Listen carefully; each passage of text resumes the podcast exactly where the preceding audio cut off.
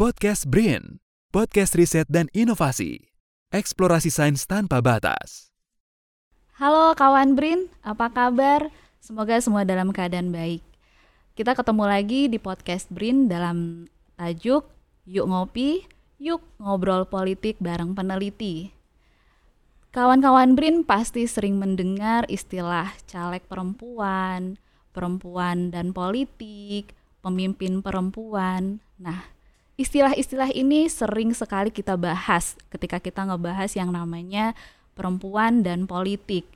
Buat ngobrol lebih jauh supaya kawan-kawan lebih paham dengan topik ini, kita sudah kedatangan seorang peneliti muda yang sangat berbakat di BRIN uh, yang mempunyai kompetensi yang sangat luar biasa. Beliau sudah uh, fokus mengkaji mengenai partai politik, perempuan dan politik dan juga pemilu. Halo Mbak Dona. Halo Mbak Nina. Apa kabar? Baik, alhamdulillah. Sehat ya Mbak? Alhamdulillah sehat. Oke, uh, tadi saya udah uh, cerita dikit nih sama kawan-kawan Brin soal perempuan dan juga politik. Mm -hmm. Nah, ini temanya lumayan berat ya, tapi kita mau ngobrol santai. Oke. Okay.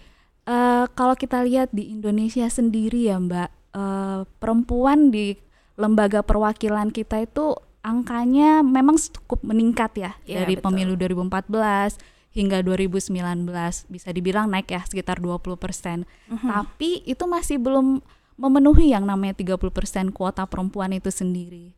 Yeah. Pertanyaan saya, sebenarnya pentingnya apa sih Mbak perempuan dan uh, politik perempuan di dalam politik itu? Sebenarnya laki-laki emang nggak bisa ya uh, mewakili kepentingan perempuan. Kenapa harus perempuan? Penting perempuan ada dalam politik. Gimana Mbak? Oke, okay, uh, eh, jadi gini Mbak Nina, kenapa kemudian uh, kita nih semuanya gitu kita sama-sama untuk uh, mendorong keterwakilan perempuan gitu sebetulnya alasannya gampang. Yang pertama kita lihat dulu proporsi warga negara, proporsi penduduk. Kan kalau misalnya oke okay, uh, jumlahnya mungkin lebih banyak laki-laki di tahun ini survei BPS. Kemudian tahun tahun berikutnya banyak perempuan. Tapi sebenarnya kalau kita proporsi itu hampir sama 50-50. Nah, jadi uh, dengan uh, alasan pertama ya, alasan yang paling gampang adalah proporsi warga negara, proporsi penduduk itu 50-50. Kemudian ketika perempuannya left behind itu kan berarti ada masalah. Kemudian yang kedua kalau misalnya kita uh, lihat bahwa kita pakai sistem demokrasi. Nah, demokrasi itu kan jelas bahwa memberikan akses kepada semuanya. Nah, sekarang kalau misalnya uh, demokrasi dibilang memberikan akses tetapi pada nyatanya praktiknya perempuan itu ditinggalkan apakah kemudian kita truly demokrasi gitu kan uh, ada uh, Michelle Bachelet itu dia bilang kalau demokrasi meninggalkan perempuan berarti demokrasi itu hanya untuk setengah warga negaranya dan memang praktik uh, perempuan jadi uh, warga negara kelas 2 itu sudah dari zaman peradaban kuno dulu ya. Dulu waktu uh, Yunani kuno, waktu masih polis, waktu direct demokrasi, uh, ketika misalnya voting atau misalnya uh, ada pembahasan diskusi tentang negara, bangsa kayak gitu, memang perempuan tidak diikutkan. Nah, kita yang sekarang sudah hidup di masa modern ya harusnya kita bisa memperbaiki itu semua. That's why kenapa kemudian perempuan itu penting untuk ada di politik. Kalau misalnya uh, gampangnya perempuan itu kenapa sih kemudian harus ada di politik gitu. Nah, uh, aku tuh biasanya selalu ingat-ingat uh, ada 4S. Hmm. Jadi perempuan itu perlu hadir karena pertama uh, substansi, simbol, sense dan juga uh, kalau yang yang tadi masalah substansi itu karena memang perempuan kan dia yang tahu substansi tentang kebutuhan perempuan. Ya jadi uh, dia bisa menjadi uh, pesan dan juga pembawa pesannya itu sendiri. Kemudian untuk sense nah dia bisa uh, jadi bikin uh, ada sense of belonging dari perempuan-perempuan lain terhadap politik. Ketika dia ada di situ maka perempuan yang lain jadi oke okay, aku uh, merasa bahwa kehadiran aku tuh penting ternyata dalam politik. Nah, yang ini berkaitan dengan S yang ketiga yaitu simbol. Hmm. Jadi perempuan itu menjadi simbol dari adanya perempuan diakuinya perempuan dalam sebuah negara. Begitu. Dan ini juga tadi berhubungan dengan yang sense of belonging tadi. Jadi dia bisa uh, menularkan gitu ke perempuan-perempuan yang lain. Oke, okay, berarti aku juga harus hadir di politik. Dan yang terakhir itu style jadi riset-riset terdahulu itu mengatakan kalau misalnya perempuan hadir di dalam politik itu akan mengubah wajah politik Jadi politik itu uh, akan berparas perempuan kalau kalau minjem istilahnya Lovendusky ya ada feminizing politics. Jadi perempuan uh, politik itu menjadi berwajah perempuan. Dan di sini bisa kita lihat uh, biasanya kalau negara yang di parlemennya banyak perempuan, kebijakan negara itu akan lebih ke kebijakan kesejahteraan. Tidak hanya untuk kesejahteraan anak ibu dan anak, perempuan dan anak, tetapi juga kesejahteraan masyarakat. Jadi sebetulnya uh, dampaknya itu akan kompleks ya. Tapi kalau kita urut lagi tadi itu bahwa uh, proporsi penduduk itu sebetulnya sama. Kemudian ini juga negara demokrasi yang tidak boleh meninggalkan siapa pun termasuk perempuan. Wah, ternyata sangat hakiki ya. Mm -mm. Urgensi perempuan dalam politik. Nah, uh, bentar lagi kita mau pemilu nih 2024 ya tahun-tahun politik yang mm -hmm. kita semua pasti udah bisa lihat obrolan tentang namanya caleg perempuan dan juga uh, posisi uh, perempuan sekarang di politik elektoral kita itu seperti apa. Nah, dalam uh, pengamatan dan pandangan Mbak Dona sendiri untuk Indonesia mungkin level nasional ya, level nasional atau mungkin bisa nanti uh, Mbak eksplor di level daerah kondisi atau posisi perempuan itu sendiri di uh, dunia politik elektoral kita tuh sekarang gimana, Mbak? Oke, okay. sebetulnya kalau kita mau melihat uh, posisi perempuan dalam uh, politik, terutama politik elektoral di Indonesia itu, uh, kita bisa tarik ke belakang pada saat Hindia Belanda itu juga kita sudah bergerak sebetulnya. Jadi dulu uh, ada namanya asosiasi uh, yang memperjuangkan hak pilih perempuan Belanda Nah, mereka pingin uh, supaya mereka bisa mendapatkan hak pilih. Bayangin aja uh, perempuan Belanda aja yang dulu uh, menjajah kita, mereka tidak mendapatkan hak pilih. Apalagi kemudian nanti yang uh, perempuan yang di Hindia Belanda ya, perempuan yang Indonesia gitu. Nah, jadi uh, dari mulai pergerakan itu kemudian trickle down ke organisasi yang ada di uh, Indonesia uh, makanya tahun eh, uh, 37 itu uh, perempuan Hindia Belanda mulai mendapatkan hak pilihnya kemudian tahun uh, 41 itu ada hak pilih uh, perempuan bagi perempuan Indonesia tetapi hanya untuk perempuan yang berpendidikan tinggi. Nah, beruntungnya konstitusi kita sejak kita tahun 45 kita langsung memberikan kan uh, hak pilih tersebut. Cuma sekarang masalahnya adalah uh, hak pilihnya aktif atau pasif. Nah, hak pilih pasif itu kan berarti kita yang nyoblos nih. Iya, iya, nah, bener, sementara bener. hak pilih aktif itu yang dipilih. Nah, iya. concernnya kita tadi di situ. Tadi di awal Mbak Nina sudah bilang bahwa kita naik uh, Pak Betul. jadi 20,5 persen, kemudian ya. ada PAW jadi 21 persen ya, sekarang. Bener. Dan itu memang jauh, masih jauh kalau misalnya kita bandingkan dengan rata-rata dunia. Uh, bisa dibuka di data IPU itu ada uh, data rata-rata perempuan di parlemen itu di angka 26,4 persen. Kita 21 ya udah slightly mendekati lah ya. Udah mulai, iya, ya, iya tapi kalau kita lihat uh, critical mass 30 persen, jadi 30 persen ini juga yang banyak uh, masyarakat nih salah kaprah. Mm -hmm. Dikiranya itu 30 persen ya udah yang penting 30. Padahal itu adalah minimal. Jadi bisa lebih dari itu. Jadi nggak usah dipermasalahkan ketika ketika 31, 35, 40 ya justru itu yang kita harapkan. Critical mass-nya adalah 30%.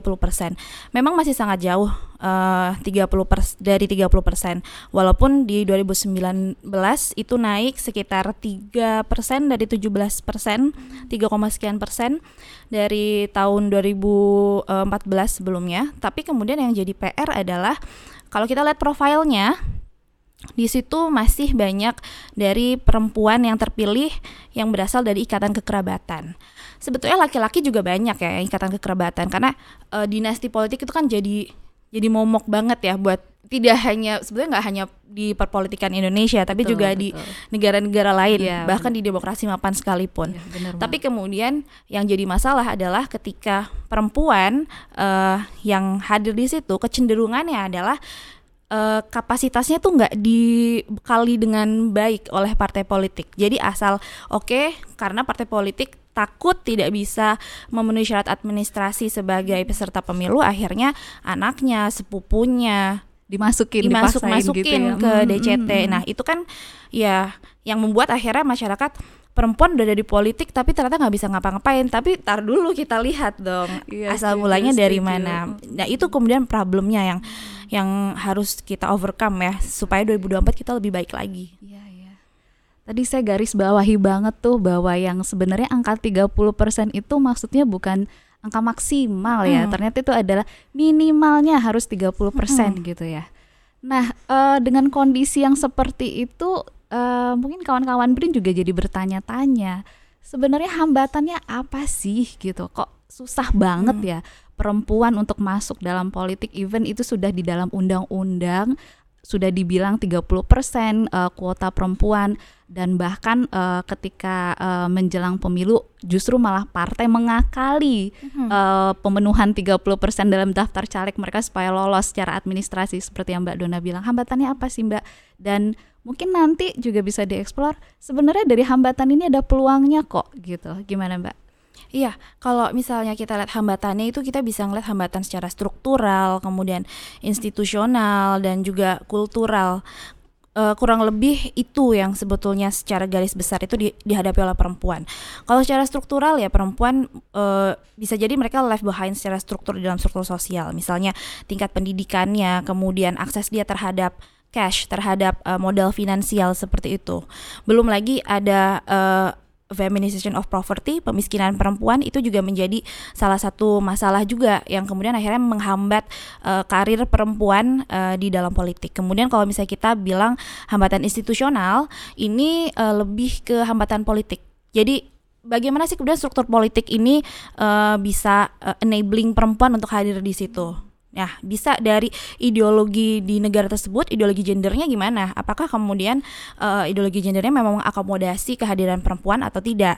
Kemudian eh, jadi dari sistem pemilunya juga, sistem pemilu kalau yang eh, tertutup itu biasanya cenderung akan lebih sulit bagi perempuan berkarir. Nah, beruntung, eh, sorry bukan tertutup, eh, distrik. Nah, beruntungnya kita pakai proporsional.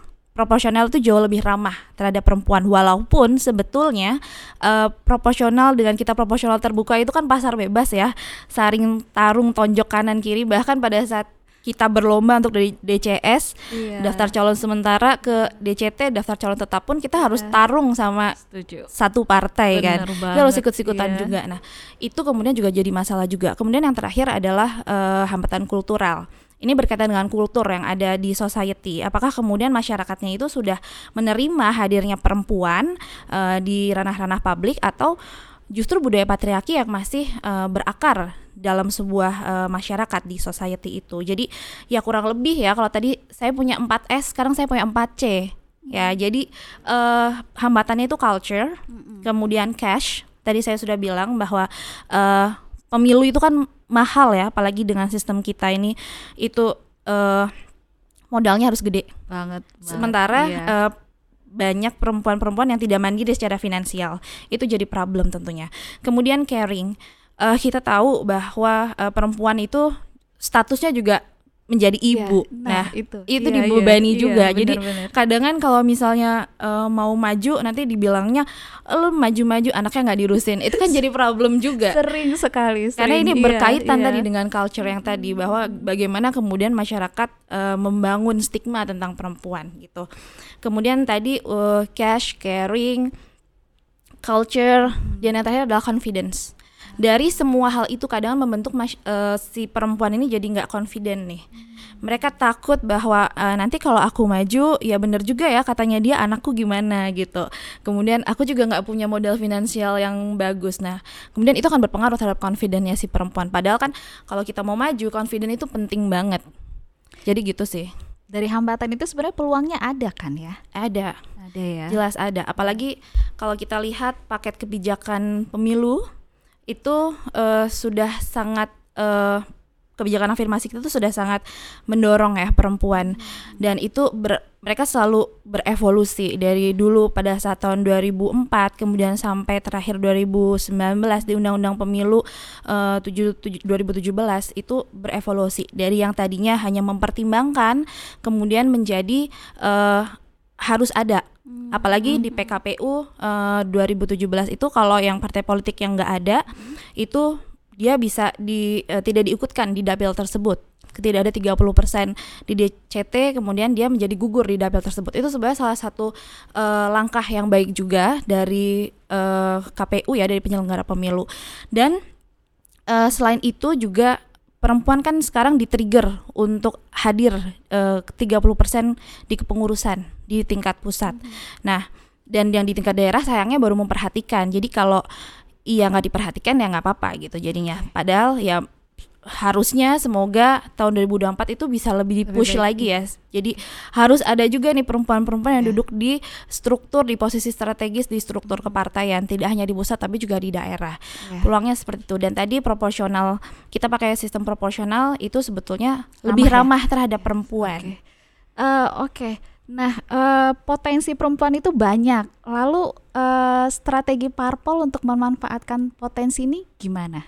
Ya. Harusnya parpol seperti apa gitu? Ya betul, karena parpol itu kan kuncinya dia gatekeeper. Sayangnya ya. uh, kita sekarang kayak ada masculinity trap hmm. istilahnya. Jadi dan juga uh, hambatannya itu tuh bukan lagi hambatan yang kemudian kelihatan, tapi jadi kayak glass ceiling gitu. Hmm. Ngerti gak sih kalau misalnya kita lagi naik tangga, terus kayak atapnya tuh langit-langit kaca, tahu-tahu kita kejedot aja gitu kan. Nah, itulah kemudian yang dirasakan uh, perempuan di partai politik. Kayak misalnya rekrutmen, rekrutmennya seperti apa? Makanya partai politik harus uh, membenahi rekrutmennya. Rekrutmen ini nggak hanya rekrutmen pada saat uh, mencari caleg ya, tetapi juga pada saat uh, mencari anggota.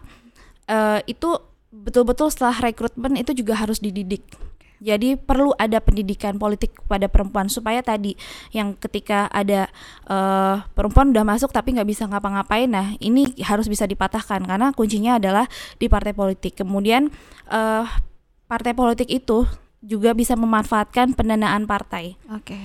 Kalau misalnya di di DPR RI itu kan seribu per suara seribu rupiah per suara itu seharusnya bisa dialokasikan paling tidak 10% untuk pendidikan politik perempuan. Karena ini juga sudah dilakukan di beberapa negara yang lain misalnya Meksiko, Italia, Costa Rica seperti itu. Mereka uh, dari dana yang didapatkan oleh pemerintah itu mereka gunakan untuk empower perempuan. Jadi tidak ada lagi kemudian uh, partai politik ini asal memenuhi 30% yang penting siapa pun kemudian oke okay, ada pendidikan politik tapi hanya sebatas diajarin gimana caranya menang. Bukan sampai di situ. Kita okay. udah nggak ngomongin lagi numbernya itu berapa tapi kita harus ngomong beyond numbernya itu.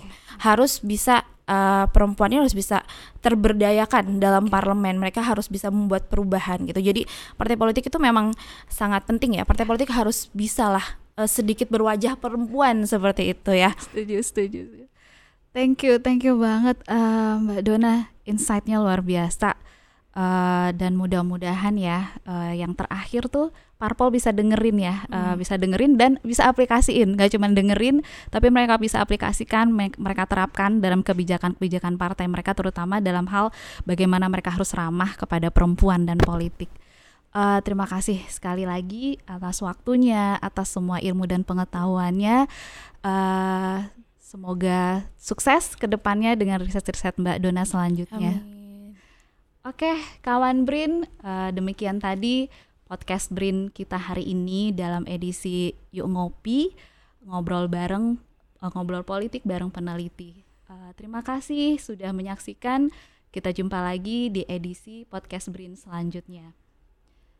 Salam eksplorasi sains tanpa batas.